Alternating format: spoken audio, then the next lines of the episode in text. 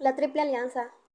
Hola a todos, yo soy la alumna Alondra Monserrat González Hernández, grado segundo, grupo D. Eje Civilizaciones. Tema: Los reinos indígenas en vísperas de la conquista española. Aprendizaje esperado. Identificarás algunos reinos indígenas en vísperas de la conquista.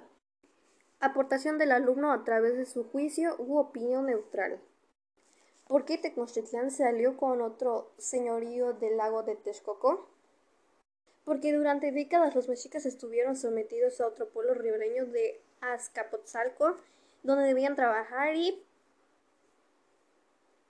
pagar tributo. ¿Por qué Tenochtitlán se volvió el señorío más dominante de la Triple Alianza? Además de que su recaudación estaba equilibrada, Tenochtitlán alcanzó la supremacía militar, lo cual poco a poco lo convirtió en el señorío predominante dentro de la alianza.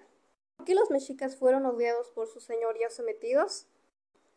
Fueron odiados porque los recaudadores cometían abusos en el cobro de los tributos en los señoríos sometidos, la cual provocó el odio hacia ellos.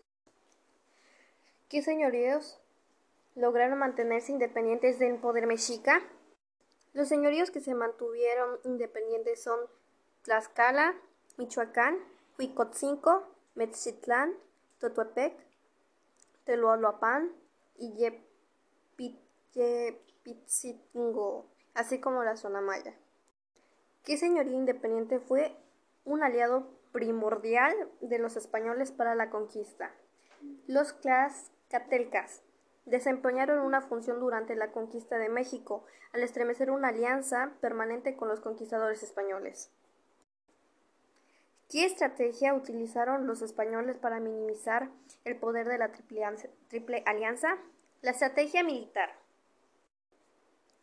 Investigación de fuente secundaria.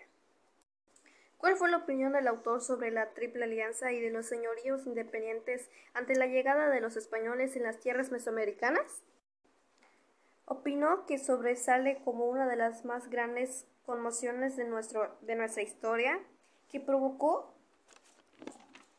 pues provocó muchas transformaciones radicales en todos los aspectos de la vida humana, como lo económico, político y social, entre otros.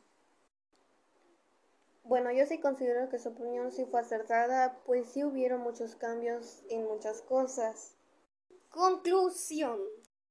¿Qué elementos sociales han cambiado y permanecido en el presente? Han cambiado muchas cosas como costumbres, tradiciones, la ideología, las culturas, etc. Bueno, entre algunas cosas, algunas de las cosas que permanecieron son las lenguas, las lenguas indígenas, la religión y la gastronomía.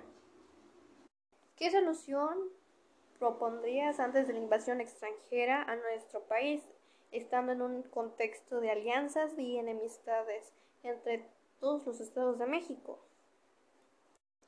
Bueno, podemos, bueno, podríamos unir a, todos los estados en uno solo para tener un pensamiento, o sea, opinar sobre respecto a cómo es el caso, la sociedad y sobre la libertad y la justicia bueno, eso ha sido todo. Muchas gracias y adiós.